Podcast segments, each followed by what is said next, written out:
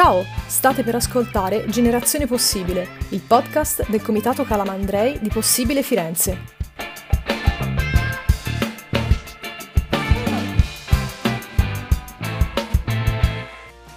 Per la nostra seconda puntata, tutta dedicata al primo maggio, vi proponiamo un'intervista con Iftalem Parigi.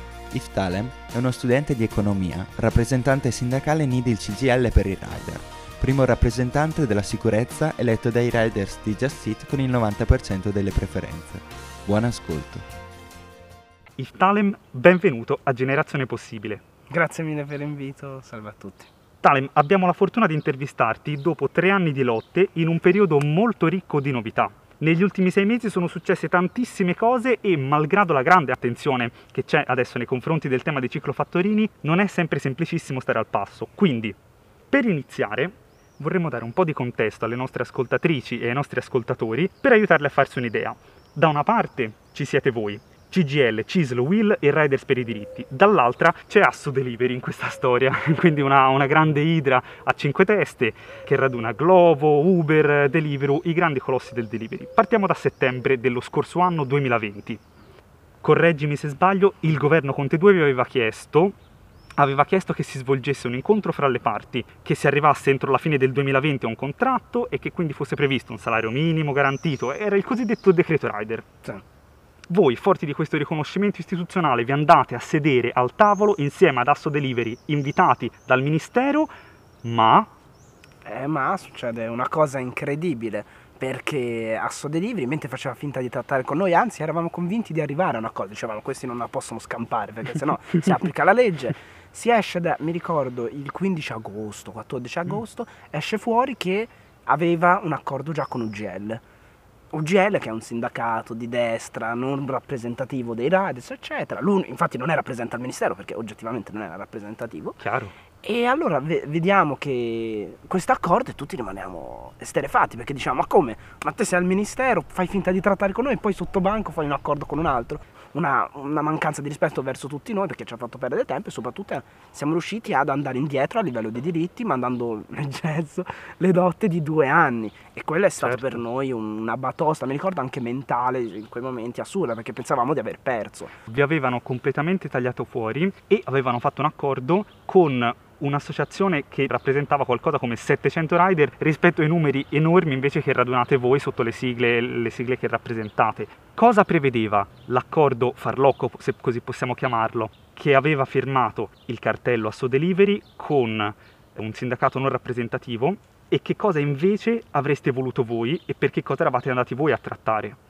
Beh, allora l'accordo prevedeva che in sostanza noi rimanevamo autonomi, rimaneva la paga a cottimo, rimane, rimane perché quell'accordo è ancora in, certo. valido in questo momento, quindi la paga a cottimo, l'assenza dei diritti più basilari, malattia, ferie, maternità, assenza di tutto e oltretutto anche a livello di legalità c'erano dei grossi dubbi perché appunto era la legge a parlare di noi di applicazione dei diritti dei lavoratori dipendenti, però quell'accordo diceva andava in controtendenza anche alla legge, un accordo collettivo non può andare contro una legge.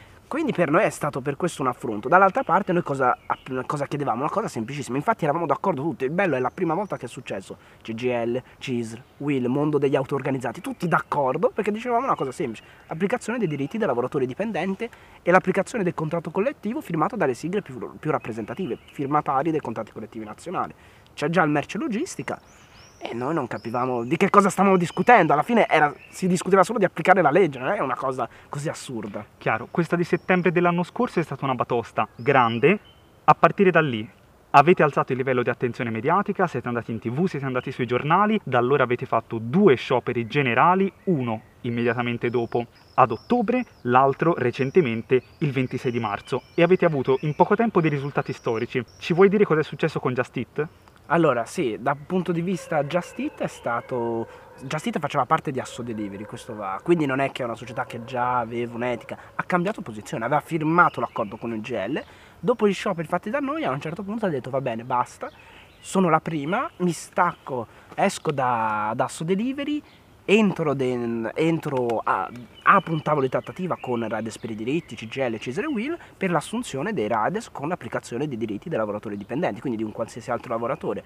E alla fine siamo arrivati a un accordo in questa direzione, cosa incredibile, oltretutto il primo accordo sindacale nel campo del lavoro su piattaforme in Europa, quindi è stata... e di sicuro è merito delle nostre mobilitazioni, perché se te, se Justit aveva già l'idea di fare questa cosa, non è che firmava prima l'accordo con il GL e poi diceva dopo tre settimane dallo sciopero, ok no no no calma, ho cambiato idea, esco dall'accordo e firmo l'accordo con voi non l'avrebbe subito firmato. Invece è stata un'assunzione di consapevolezza che in Italia le nostre mobilitazioni e l'attenzione mediatica verso le nostre condizioni erano alte e quindi una scelta che ci riconosceva diritti gli avrebbe permesso e gli permetterà probabilmente di avere più clienti e avere un'immagine migliore. Just Eat si è staccata dal cartello perché gli avete messo una spina nel fianco. Le vostre mobilitazioni hanno messo in moto anche la Procura di Milano e l'Ispettorato del Lavoro e i risultati sono stati grossi perché il 12 aprile l'INPS ha provveduto a riconoscere tutti i contributi non versati dal 2016 al 2020 a 60.000 ciclofattorini e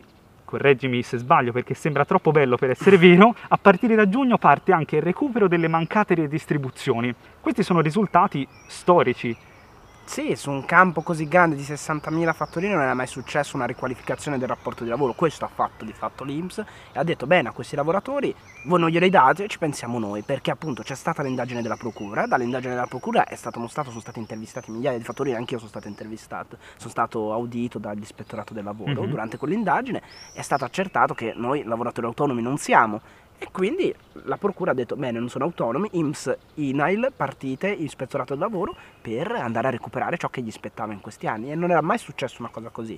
E vi assicuro che sembra una cosa scontata, ma ricevere i contributi per 3-4 anni di lavoro per una persona che ha 50 anni, 40 anni, certo. è storico, vuol dire poter andare in pensione 3 anni prima, 4 anni prima, avere diritto al sussidio di disoccupazione, alla cassa integrazione è proprio una questione nuova. E oltretutto su questa cosa ti puoi basare per poi fare delle cause per avere la conversione del rapporto di lavoro. Perché ora i lavoratori, tutti i radius potranno andare in tribunale e dire bene c'è l'indagine della procura che dimostra che noi siamo lavoratori subordinati. Leggo direttamente dalle mie note. Le aziende in questione sono state multate per 733 milioni di euro e il Financial Times questa settimana ha titolato Italia in prima linea nella lotta per i diritti dei ciclofattorini. Questa è una notizia splendida. Beh, dipende un attimo da cosa succede nelle altre società, ma con l'accordo di Just Eat e minimo con quello che abbiamo fatto abbiamo buttato giù un muro, che è possibile partire da una condizione di totale sfruttamento e ritornare ad avere i diritti. Non è solo il percorso inverso, levi i diritti, ma si può andare anche a un aumento. Certo. E questa cosa, secondo me, motiverà anche altre persone, perché a quel punto dirai che è fattibile, nessuno mi potrà dire è inutile, perché io mi ricordo quando era boh, i primi anni in cui si cominciò a fare mobilitazioni tutti ci dicevano ma sono multinazionali, è impossibile, ma che partita, è una partita persa. Qual è stato il tuo percorso di rider e come poi, come sei diventato sindacalista? Beh, allora, rider lo sono diventato perché mi ricordo quando nel 2017, mm-hmm. quando cominciai, erano i giovani erano tantissimi a farlo avevo un gruppo di amici che lo, lo facevano e quindi eh, mi ricordo che la sera si mettevano a discutere io ho questo punteggio, io ho quest'altro, io ho turno di là facevo eh cavolo allora lo faccio anche io eh, certo. oltretutto a me servivano i soldi per fare un Erasmus alle superiori e me mi disse no no no te lo paghi da solo non esiste e quindi andai, eh, cominciai a fare questo lavoro all'inizio era un buon compromesso perché ti diceva niente diritti ok da ignorante, ma i giovani alla fine non sanno il valore dei diritti. Dicono niente diritti, però una paga abbastanza alta e posso lavorare tendenzialmente quando voglio. È un affare rispetto ai lavori in nero, il cameriere che guadagna certamente, due certamente. È un altro livello.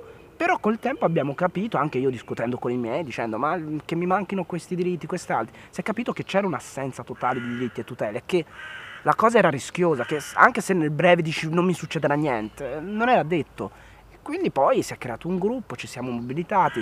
Oltretutto, la cosa che è partita strana, che è successa a Firenze, è che è stata un'istituzione, la regione toscana, insieme mm-hmm. alla CGL, a venirci a cercare. Sono venuti loro in piazza Repubblica, dove ci incontravamo spesso a Firenze. Sono venuti lì a cercarci, ci hanno detto vi va di incontrare il presidente della regione Rossi che vorrebbe ascoltare le vostre osservazioni, i vostri problemi, perché si, già un po' si parlava di rider e delle nuove forme di lavoro. E si disse va bene, si fece un'assemblea e da lì è partito il percorso che ha portato a, a tutto quello che abbiamo ottenuto oggi. Come si, si crea la coscienza sindacale e si coinvolgono nella politica le persone?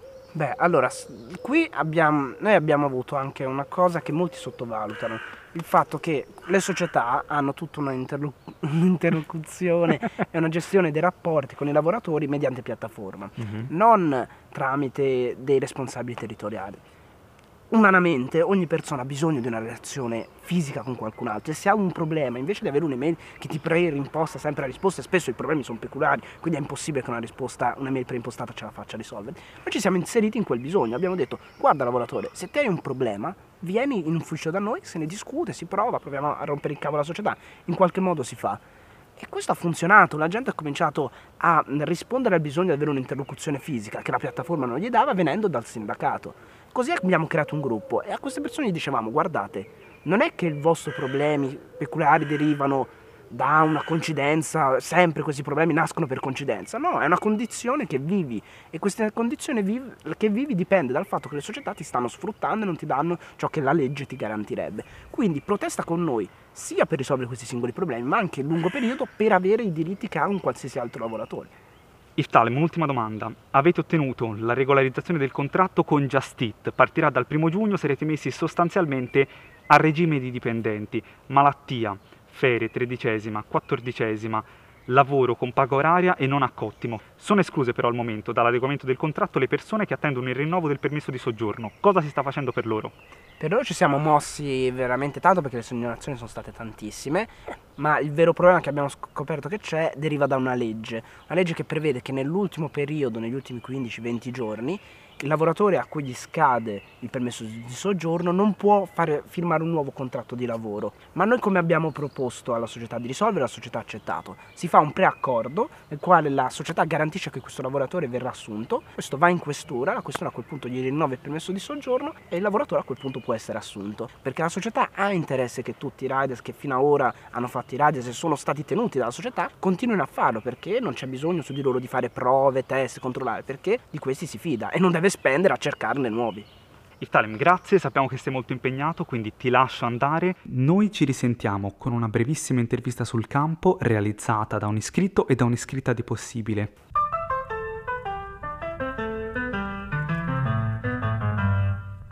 Non è vero che i politici sono tutti uguali. Non è vero che un'alternativa non c'è. Non è vero che non possiamo fare nulla per cambiare. Unitevi a noi, Scrivete S36 nella vostra dichiarazione dei redditi per sostenere possibile. La sinistra felice è possibile.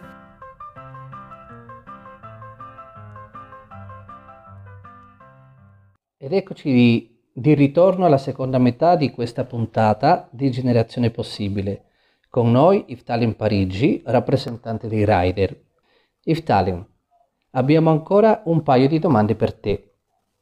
Una curiosità mia, eh, pensi che l'anno del Covid abbia aiutato in qualche modo, cioè il fatto che ci sia stata questa situazione, soprattutto a livello mondiale, non solo italiano, che abbia aiutato a prendere un pochino più di coscienza sia da parte dei clienti che da parte dei lavoratori di quanto la situazione fosse davvero brutta e ci fosse bisogno di fare qualcosa? Beh, sicuramente questo anno ha aiutato. Questo è, lo, lo racconto sempre, è sì, quest'anno è stato determinante perché quest'anno beh, molti lavoratori dicevano ma guarda se mi pagano 10 euro all'ora mediamente, poi in alcune meno, però mediamente quello, ho una paga gran, alta, ma chi se ne frega della malattia, delle ferie, dei contributi, della maternità, ma chi se ne frega.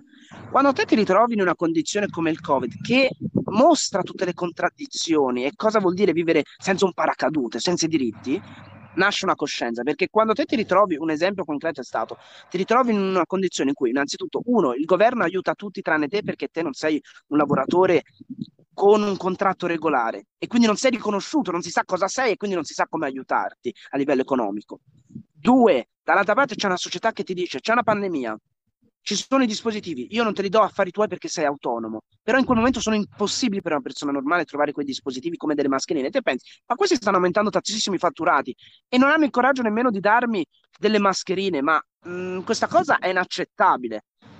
E la vivi e quindi ti ritrovi nella condizione di dover scegliere o faccio o prendo o non, o non consegno, non lavoro e quindi mi tutelo la mia salute, o lavoro metto a rischio la mia salute perché ho bisogno di guadagnare. Quando vedi questa cosa ti assicuro che comprendi che i diritti sono importanti, l'hai vissuto tu la tua pelle e da lì è partito anche un maggior coinvolgimento dei lavoratori.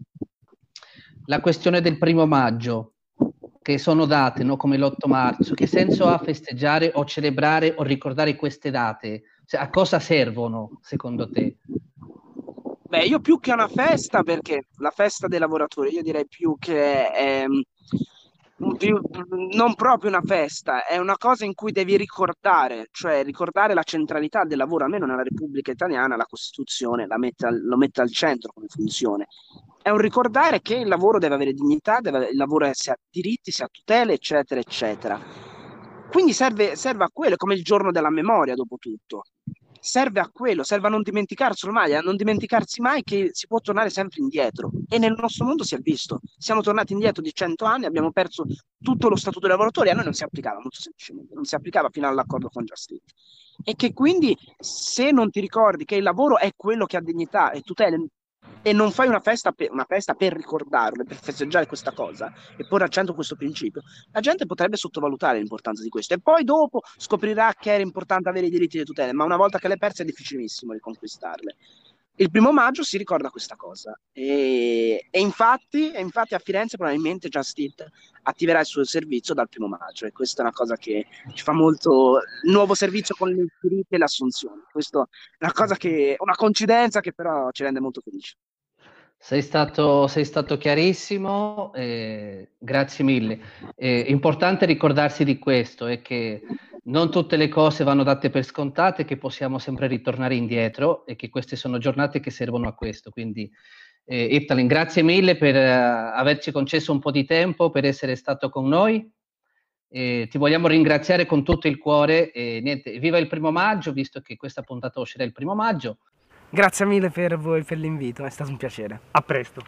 E adesso una pillola di possibile. Il seguente brano è tratto da Senza più valore di Davide Serafin, edito da People nel 2019. La definizione popolo dell'abisso fa riferimento all'omonima opera di Jack London, in cui l'autore indagava sulle condizioni della classe proletaria londinese. L'abisso il popolo dell'abisso forse oggi non crede di esserlo, popolo, né pensa all'abisso come a qualcosa che possa circondarlo per davvero. Forse pensa a un abisso peggiore e gode per averlo scampato. È pur sempre l'abisso di qualcun altro. Questo nostro mondo di lavoratori sfruttati è un mondo ridotto in pezzi. Non esiste un luogo condiviso che tenga insieme ciclofattorini e lavoratori notturni, braccianti e freelance della nuova economia non esiste neanche una lingua comune, una rivendicazione comune. Ma vogliamo credere che la rivendicazione della giusta paga possa infine esserlo. Lo dice la bracciante che non si può lavorare gratis, con una linearità di ragionamento che lascia esterefatti, mentre metà del paese si lambicca intorno ai teoremi sul Jobs Act. Lo dicono fattorini della gig economy, che entrano in sciopero quando Deliveroo e le altre stabiliscono retribuzioni a cottimo per ciascuna consegna ed effettuano stringenti valutazioni sul rispetto dei tempi di percorrenza. Lo riconoscono anche gli scontrinisti, i volontari che svolgono innumerevoli attività nei musei e nelle biblioteche italiane, a fronte non di una retribuzione, bensì di un mero rimborso spese. Il lavoro si paga. Si paga al giusto, si paga quanto è necessario per coinvolgere l'individuo nelle sorti dell'impresa, per la dignità e rispetto della persona. Altrimenti nessuno potrà mai credere davvero che possa durare l'edificio, se questo tutela il ricco e schiaccia il povero.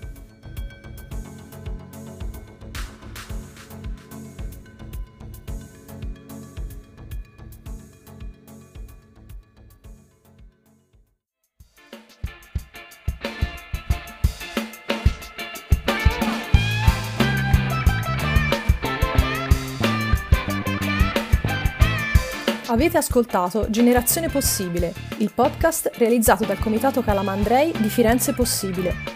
Crediamo che fare una buona politica voglia dire fare cultura e promuovere una società più equa e più giusta.